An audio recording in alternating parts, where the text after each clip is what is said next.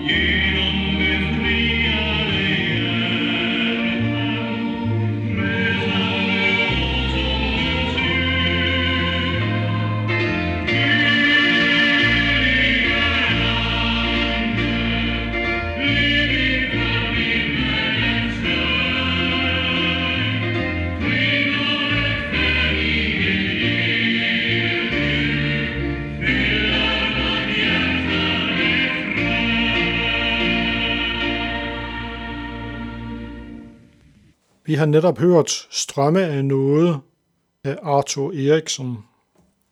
Til i dag skal vi høre et vers fra Lukas, øh, kapitel 11, vers 3. Men inden vi læser det, skal vi lige folde vores hænder. Okay, Jesus, jeg takker dig, fordi at du ved, hvad vi trænger til. Jeg takker dig, fordi at øh, du sørger for, at vi har det, vi har brug for. Og jeg beder mig, at du må Læg os ord i munden, så vi kan fortælle andre om dig. Amen.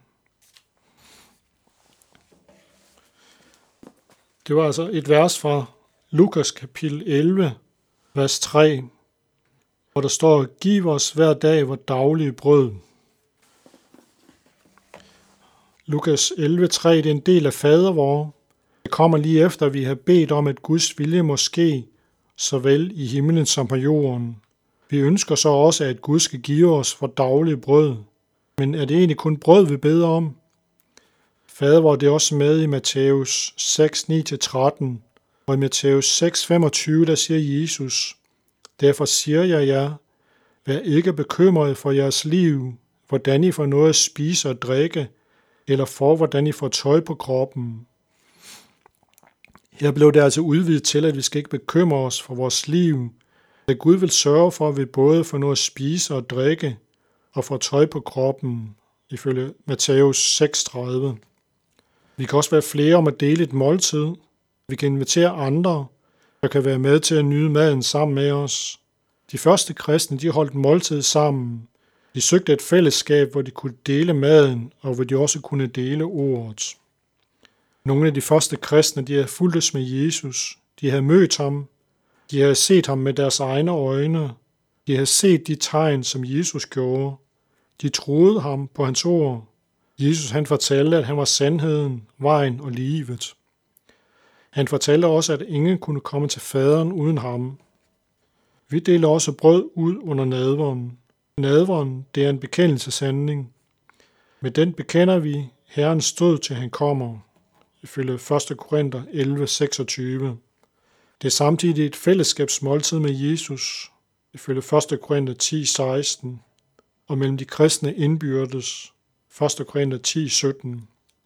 Og den viser hen til Herrens genkomst, ifølge Matthæus 26, 29.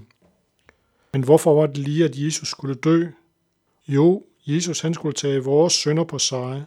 Han var helt uskyldig, og derfor kunne han tage alle vores sønder på sig.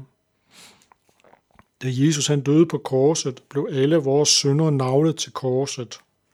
Men Jesus overvandt døden, og han er en første grøde, og han gjorde en plads reddet til os.